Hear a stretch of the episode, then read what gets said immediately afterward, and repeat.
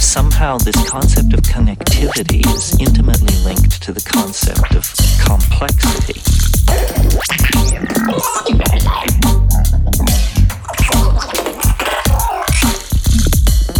And so, really, what I'm saying is that the universe is getting its act together.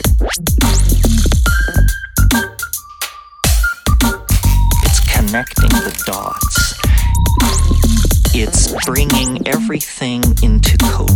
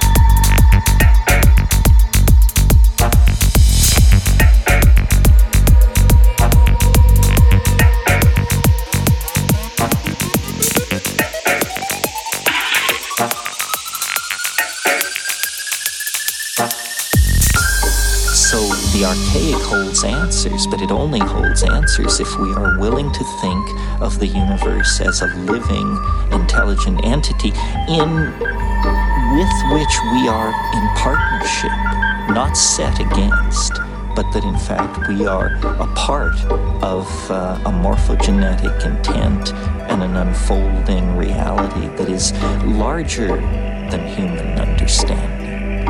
Imagine larger than human understanding.